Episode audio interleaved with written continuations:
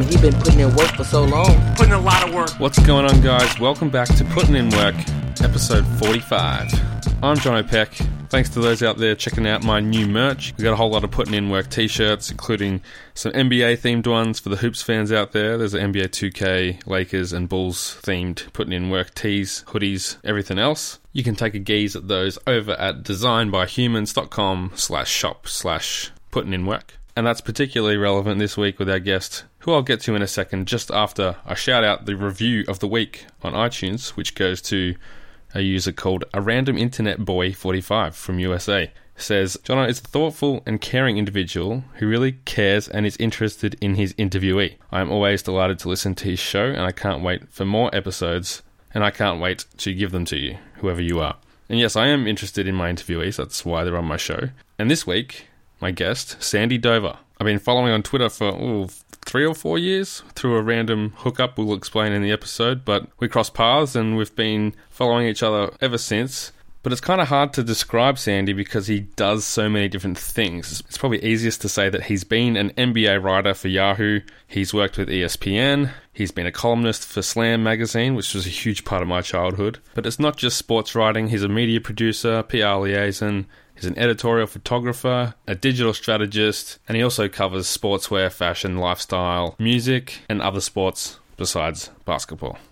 One of the things that I found really interesting about Sandy's experience, though, is that it's been almost completely a freelance career, which as a former journalist, I was very interested in how that works, and particularly working with such big names as ESPN and Slam, for example, and what it's like to be a part of such a massive machine in sports news and entertainment. So without further ado, and my dad pointed out recently that I've been saying further adieu, so apologies to all the French speakers out there. But without further ado, here is Sandy Dover. Enjoy the show. Do you remember our first contact on Twitter, Sandy? I do. We have a colleague, I think, in common, Steve Smith. And right. Steve I worked with going on 8 years ago when we were doing Buckets Magazine. Which was started from a dude down in Australia. And he collected all these creatives from across the world, as it turned out. And luckily, I was able to kind of come into contact with Steve. And via Steve and our banter via Twitter and elsewhere, you popped up. And I was like, this dude, he looks like a chill bro. And so, you know, that's where I really got my or the genesis of our Twitter relationship started. So, yeah, that's what I remember. I think I have something even more specific than that. It was, okay. I was looking for a pair of shoes. Okay. There was this photo shoot with Joakim Noah in GQ or something, and I loved these shoes that he had on. And I was like, where can I find these shoes? And it must have been Steve that said, ask Sandy. He knows his kicks. Yeah. Unfortunately, they seem to have been like a one-off special pair of shoes that have never become publicly available. Yeah. Well, you know, Joakim at the time was playing with a pair of shoes that I believe were made in France. Le Coq, was it? Yeah, Le Coq Sportif. I think that's what it's called. Okay. And that's his father's brand, Yannick Noah. And again, the Steve Smith connection. We were both doing a magazine about sneakers. Right. So, yeah, the cosmic relationships. So you've obviously worked in a lot of different things. If you're working in a magazine in Australia that doesn't exist anymore, even just knowing that, it's like, okay, this guy, he gets around a little bit. Tell me what you do at the moment, and then we'll backtrack into how you got there. Sure. Well, I get this question a lot from people in real life, and they're usually a little bit confused just because it's a lot. But essentially, I'm a media producer, feature writer, digital strategist, and editorial photographer. All those things I kind of wrap up in media production. So I'm a media producer. Sure. I mean, that's a lot of things. Did you start out wanting to be kind of a jack of all trades, or is it just an evolution of trying to always have something to work on that got you there? I think it's a little bit of both. A role model of mine is Leonardo da Vinci, and I always admired the fact that he was proficient and so many different kinds of disciplines that were related, but they were each in their own sector. And so he was an inspiration for me for a very young age. So I would say I have a lot of gifts. I've been really blessed that I have a lot of gifts. I know that I'm a little bit unusual in that way. But then part of it was as my career in the media industry has gone on, and I've been in media for 15 years and 10 full time. As it's changed, and in order to kind of keep up with the people that I need to keep up with, I've had to gain new skills. I would say that when I first started, my first 5 years, I was exclusively a writer, feature writer. Writing has always been my thing.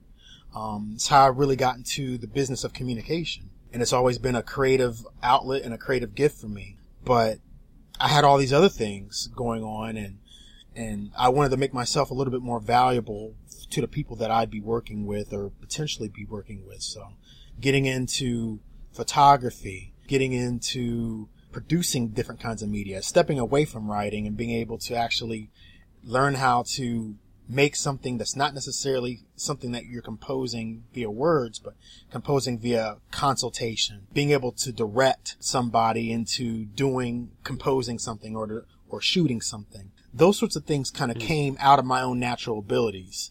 And I've been fortunate enough to make that a part of my, I guess, career skill set. But that's where that all comes from. That's really cool. It's actually somewhat similar to my background. You know, I started out writing and got more into video and social media managing and that kind of thing. But the way that you've branded yourself is probably a bit more flashy than someone like me. Well, to me, branding yourself is believing in yourself. Yeah. I think as we see now, you have all kinds of people have all these sort of boutique brands. And I understand the purpose of having a brand for yourself because you want to make yourself valuable to your partners and to your employers. The thing about it is, I think with branding, some people are branding themselves before they've actually done anything worthwhile. Yeah. You have to have a good skill. You have to have the skills first in order to actually brand a skill. If you don't have the work to back it up, your branding means nothing. So for me, I know that I put the work in. I know what gifts God has given me. So personally, me branding myself is me believing in myself. That's awesome. So let's backtrack now and explain maybe what got you set off on the path towards all the things you're doing, whether it was passion you had in high school, studying, like what was it that put you on the path towards media producer or whatever it is? Yeah. I think as far as getting into the industry of communicating, well, it's sort of a lore in my family. I started reading and writing at age 2. My mother was breastfeeding me, and as she'd be reading the paper, I'd be reading the paper along with her, even though I wasn't necessarily speaking. And so having all throughout my childhood and adolescence, been praised and gotten awards for my writing and being able to, you know, be an orator of sorts. That kind of led me to doing communication and being trained as an actual journalist. That moved me in that direction. The other part of it too is that I come from a very artsy family. So my mother's side of my family are traditionally fine artists and professional musicians. And that's something that comes as naturally for us and myself as maybe drinking water. So going in those directions, having that artistic background, having a language arts background, again, that was something that was God given for me. And so I just kind of went along with what strong points I had, and that's kind of gotten me to where I've gone today. I really can't explain any more than that. It's just always kind of been around me. It's been in me. And what were the steps that you had to take in terms of you had the skill, but then you had to make a career out of it? So how did you go about that? Well, see, I graduated from college, the Ohio State University, in late 2006, and that wasn't long before the economy collapsed in America. It effectively shifted the world markets as well. And so when that happened, as you well know, the media industry really, really, really tightened up. It crashed. Yeah, it tightened up. And so I had no choice but to kind of make a way for myself. And I didn't know how I was going to do it at first. I spent the first 7 years as a freelancer for Yahoo. But those first 2 years out of high school, around that, the genesis of me really starting my career full time, I was a manuscript writer. I was writing books. I was writing 2 or 3 books, I believe, at the time, and going unagented. And after 2 years of not getting any responses, or I should say or not getting any positive responses, getting no's and no's and no's, I decided to shift more toward being a columnist. And again, that's where that Yahoo period where I was able to freelance with them, and actually right before that Google News, as they had it, I was able to actually kind of cultivate a portfolio, cultivate a voice, and kind of figure out exactly where I wanted to go with this thing. So I was learning as I was doing it, but essentially I spent my first 8 or 9 years as an entrepreneur and not knowing it. A lot of people in our industry, we're not business minded all the time. We were thinking of, okay, we've got to freelance. We've got to figure out how we're going to get somebody to value our work. But a big part of that is learning how to market yourself, learning how to market your skills, learning how to market your portfolio. So I'd say that my first 3 years was me just developing a portfolio that would be worthy enough of people wanting to do business with me. And that kind of set me off on the path of really kind of making the connections that I made as far as in media, particularly as a writer.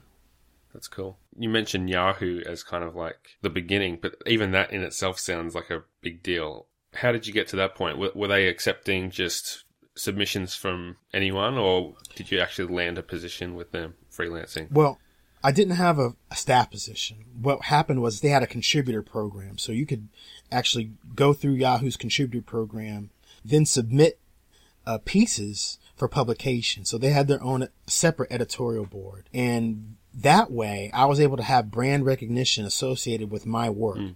It was a beautiful thing because I was able to use that platform to market myself. You know, I'd come from working with one of the largest media companies here in America, Cox Media, and working with the Ohio State University and their media program, their newspaper program, which at the time was not particularly big name. It is today, but I needed more. I needed more bright lights, big city attached to my name. And so Yahoo gave me the opportunity to do big name work and do it on my terms. It was still very difficult because they weren't paying much. Big surprise. Yeah. And what kind of content was that? I started out basically as an NBA writer, and I've always loved the NBA. It was NBA. It was music, covering music and doing music reviews. It was watching and following the fashion industry. So really between hoops, lifestyle, product, and music, that's really where my core concentrations were. They still are today. It's just, It's a little bit more ethereal today, but that's really how I started out and where I started out, because those are the things I knew. Mm. And speaking of bright lights, big city, how did you end up at Slam? Because that's probably, I don't know if you still say to this day, but it's probably the one that stands out the most to me in terms of the publications you've been associated with, just because Slam has such a huge status in the world of NBA. It's changed so much now with, I guess, online media, but growing up, Slam magazine was like the thing to get. Yeah, you know, Slam was a big part of my childhood. I got into basketball in 1994. I was 10 years old, and I'd always dreamed of being in that magazine. And what happened was that 2009, I was 2 years out of college and on my own and really still trying to make a name for myself. I was at the time still freelancing for Yahoo as a contributor. So I watched the 2009 NBA playoffs where Derrick Rose and Rajon Rondo battled it out. I think it was like the first round. I think they went to like 5 or 7 games. I forget how long it was at the time before they changed it. 7. I think it was 7. 7. Yeah. Okay. Well, I watched that series and I saw someone who was eventually my colleague at a couple of other media franchises. His name is Vince Thomas. And I saw Vince Thomas in a newsroom at Slam Magazine, and he was on SportsCenter. And I thought to myself, and not in a condescending way or a patronizing way, I said, if he can do that, if he can be at Slam Magazine, I can be at Slam Magazine. Because I knew what kind of quality content, I knew what kind of knowledge I would be bringing. And so as it happened, I started writing and submitting. And their online editor, who's still there to this day, Ryan Nelson, he said no 4 times to me. So 4 times I got my stuff rejected or said, you know, it needed to have more work done. The 5th time I actually got something through. And after a few times, him and Ed in chief at the time, Ben Osborne, they awarded me my own column called the Sandova Speakeasy. Yeah. It was my own online column. Wow. It was a beautiful thing. I've had my differences with leadership at Slam over the years, but I can say, without a doubt, they were crucial in helping me get to a place where I could have an audience that was not only national, but international. That's how it started. It kind of matriculated into basically a lot of digital content, a lot of high profile digital content with interviews and features and things of that nature. And then I was starting to actually enter to the Kicks feature. So the print magazines and some of the print Slam magazines. So that's where really that happened. I just wouldn't take no for an answer. Hmm. That's cool, man. It sounds like there's a lot of rejection and hurdles like that you have to overcome to push through those areas that have brought you something in return. So you must be pretty pleased with your efforts there and what you've reaped from that. I don't know if I'm pleased. And I say that only because I expect it of myself. Yeah. In this industry, particularly, it's a talent evaluation industry. It's like the music industry. And again, because of my close ties to the music industry, I know the ins and outs. They're very much about talent and about who you know, and not always really what you know, but who you know. And when you're not in the right kind of gang, no's are prevalent because you're not one of the establishment's tribe. And for me, I've always kind of been an outsider, not necessarily on purpose, but just because I've always kind of been a little bit different. And I think sometimes, and this is where my faith comes in, I think sometimes you're set apart so that God can really, really stay close to you when you're going through times of difficulty. For me, I know, and I knew back then I was worthy. And so no's for me, I wouldn't say they drove me, but they did allow me to see that things weren't going to come easy. Mm-hmm. And, I just have a sincere belief in myself, but the no's, they come and they go, and they come a lot more than they go. And they can be discouraging. So I don't know. I can't tell you any other way other than having faith in God and faith in myself that I was able to kind of persevere. That's awesome. I mean, you clearly had a very clear view of what your purpose was and what you were here to do. So it's awesome to see that you've been able to find it the way you have. Today I do. Back then I was just trying to get my money together. You know what I mean? Yeah. I'm trying to get myself established. Yeah. That's a good thing to move on to, like, as a former full-time journalist that was in the corporate system, I'd look at freelance as kind of something people did if they, you know, wanted to travel or if they didn't want to be pinned down to one place, or frankly as someone that wasn't good enough to get a job at a publication that they wanted to work. So when you see someone's a freelance, you kind of often will wonder if they're legit or if they've just kind of given themselves that title to appear to be more than they are, like you said about branding before.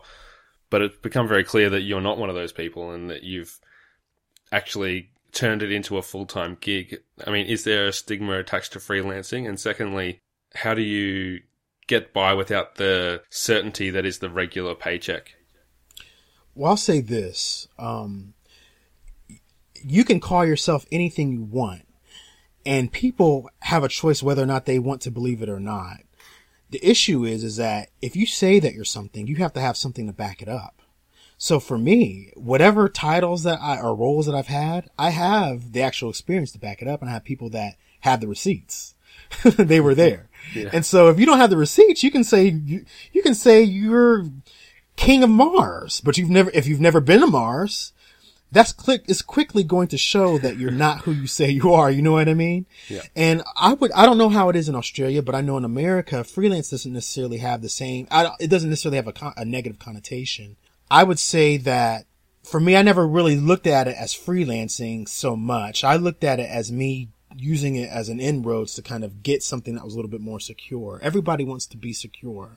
But again, if you're in an industry where factions are prevalent, sometimes you just don't have that luxury. It is a luxury, security. Mm. And so what I've really been able to see is that I'm a businessman. Jay-Z, who is one of my idols of my childhood and adolescence, he said, I'm not a business. What is it? He says, businessman. I'm a businessman. A businessman. Yeah. And so really, honestly, freelancing, depending on how you look at it, you're contracting. It's independent contracting. For me, I had to become an entrepreneur and actually in order to make a living. It wasn't that I wanted to set out to be an entrepreneur, because I knew just from that kind of line of work that it was going to be difficult. The problem is that if I was going to be in this media industry and someone wasn't going to give me what I felt that I earned, then I just had to kind of hustle for that. Hmm. It's been difficult. I don't necessarily love independent contracting, and I haven't always done it. I've been in certain situations where I've been able to actually have, secure actual roles within places like ESPN or Complex.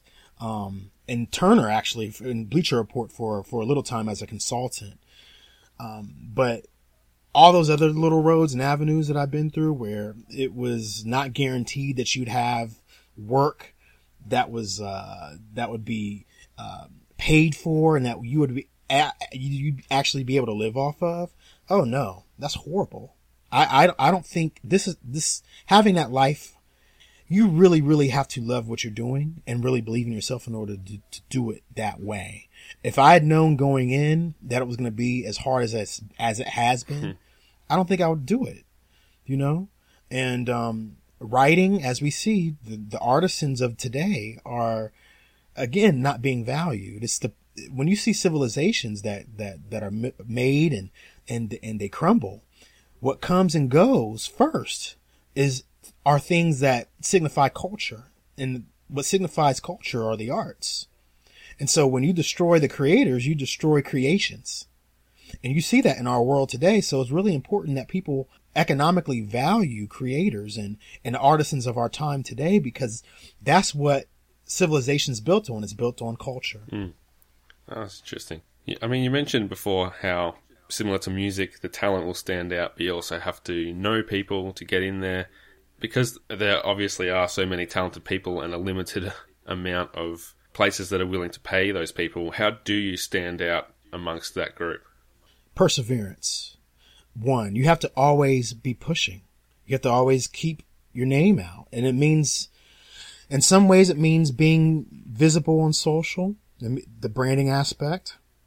The other part of it is actually having work behind your name that people can look you up for. Again, I said earlier, if you don't have anything behind your name when you say that you are a certain title or you have a certain kind of role, then you'll be found out quickly. However, if you have work behind it and you're actually able to put yourself out in such a way that people remember who you are, because you haven't quit at all, you haven't taken any lapses, then it's much easier to find yourself in situations and in contexts where the gatekeepers will find you. I've had that happen to me throughout all this time. Even in situations that did not last long, I had people checking for me in high places. And it was solely because the work that I had was, first of all, visible. Secondly, people knew me. And thirdly, I was really, really faithful about the fact that if I were to continue on in it, I would actually be found by the right people. And I do believe that. It only takes one.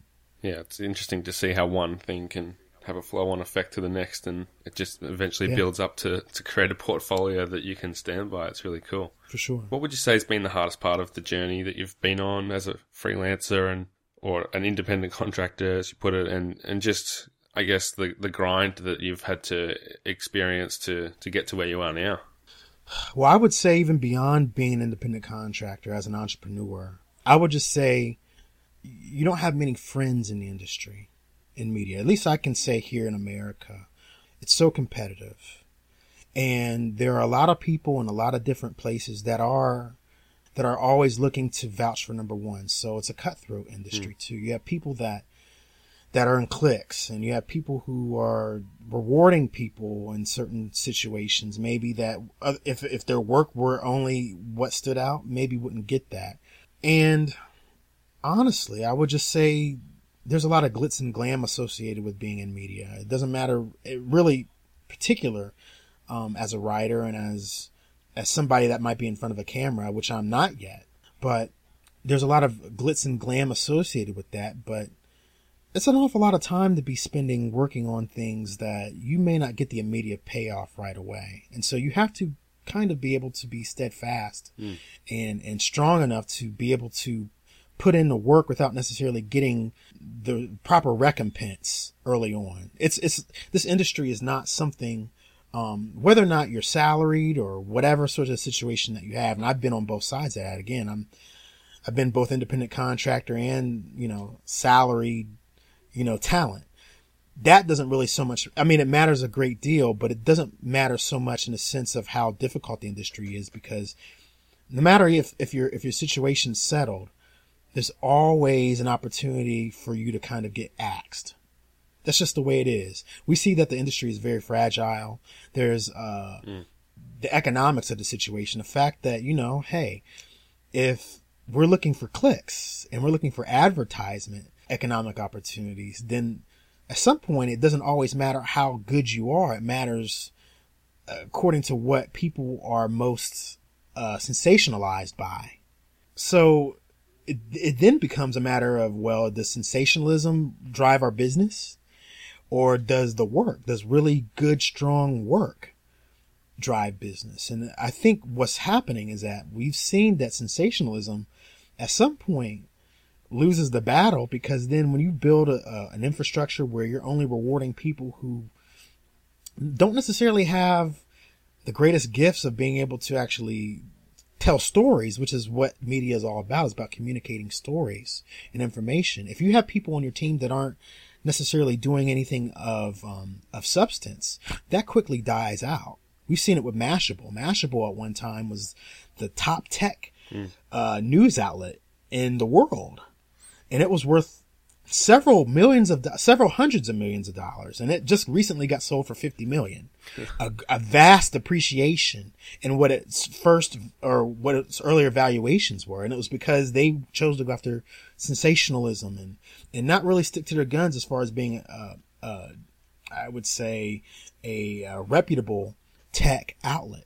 And not to say that they still aren't, but by them branching out to sensational posts and clickbait, that's not going to get you too far. It's like candy, man. It's like it satisfies now, but man, that sugar is going to kill you.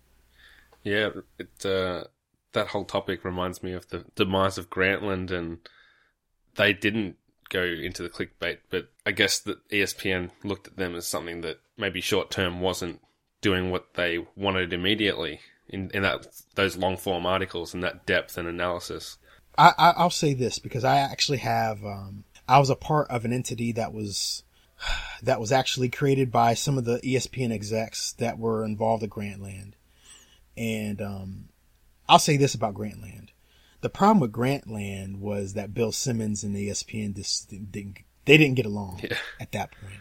You know what I mean? When you have a guy who has a very specific kind of style, you have to make sure that style is monetizable on every level. And when you're spending hundreds of millions on TV rights for football and basketball, and you're spending another sector of the money and hundreds of millions to on-air talent, and then you're paying a guy who is your on-air talent to be your other driving force in digital, well, you better make sure that your digital content is worth all that payout, and it wasn't sustainable, because Bill Simmons has a very particular kind of delivery.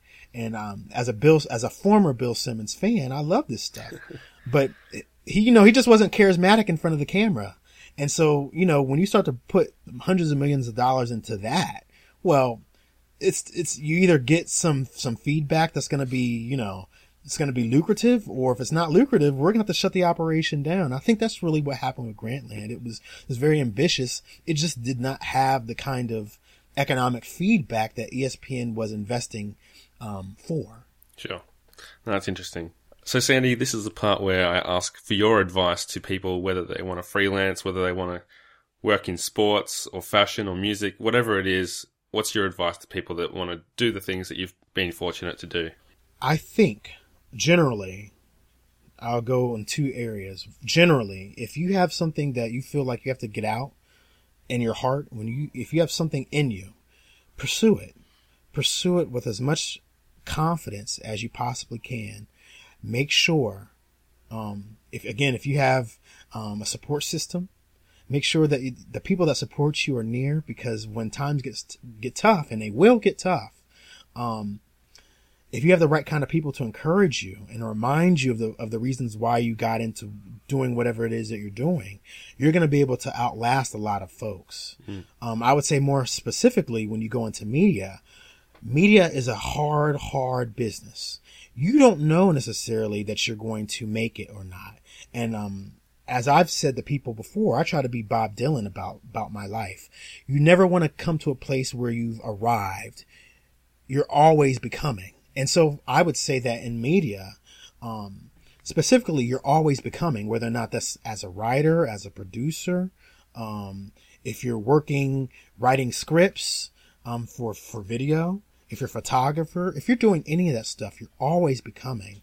And again, don't take things for granted. Things can be here one day and go the next day. So just really have a great support system and understand that the media industry in and of itself is not particularly lucrative. So you have to have an intense belief in yourself and be kind to yourself and make sure that you're dealing with people with integrity, because there's plenty of people in this industry who are not dealing in integrity. It doesn't matter what status you are, as far as whether or not you're salaried or freelance or whatever.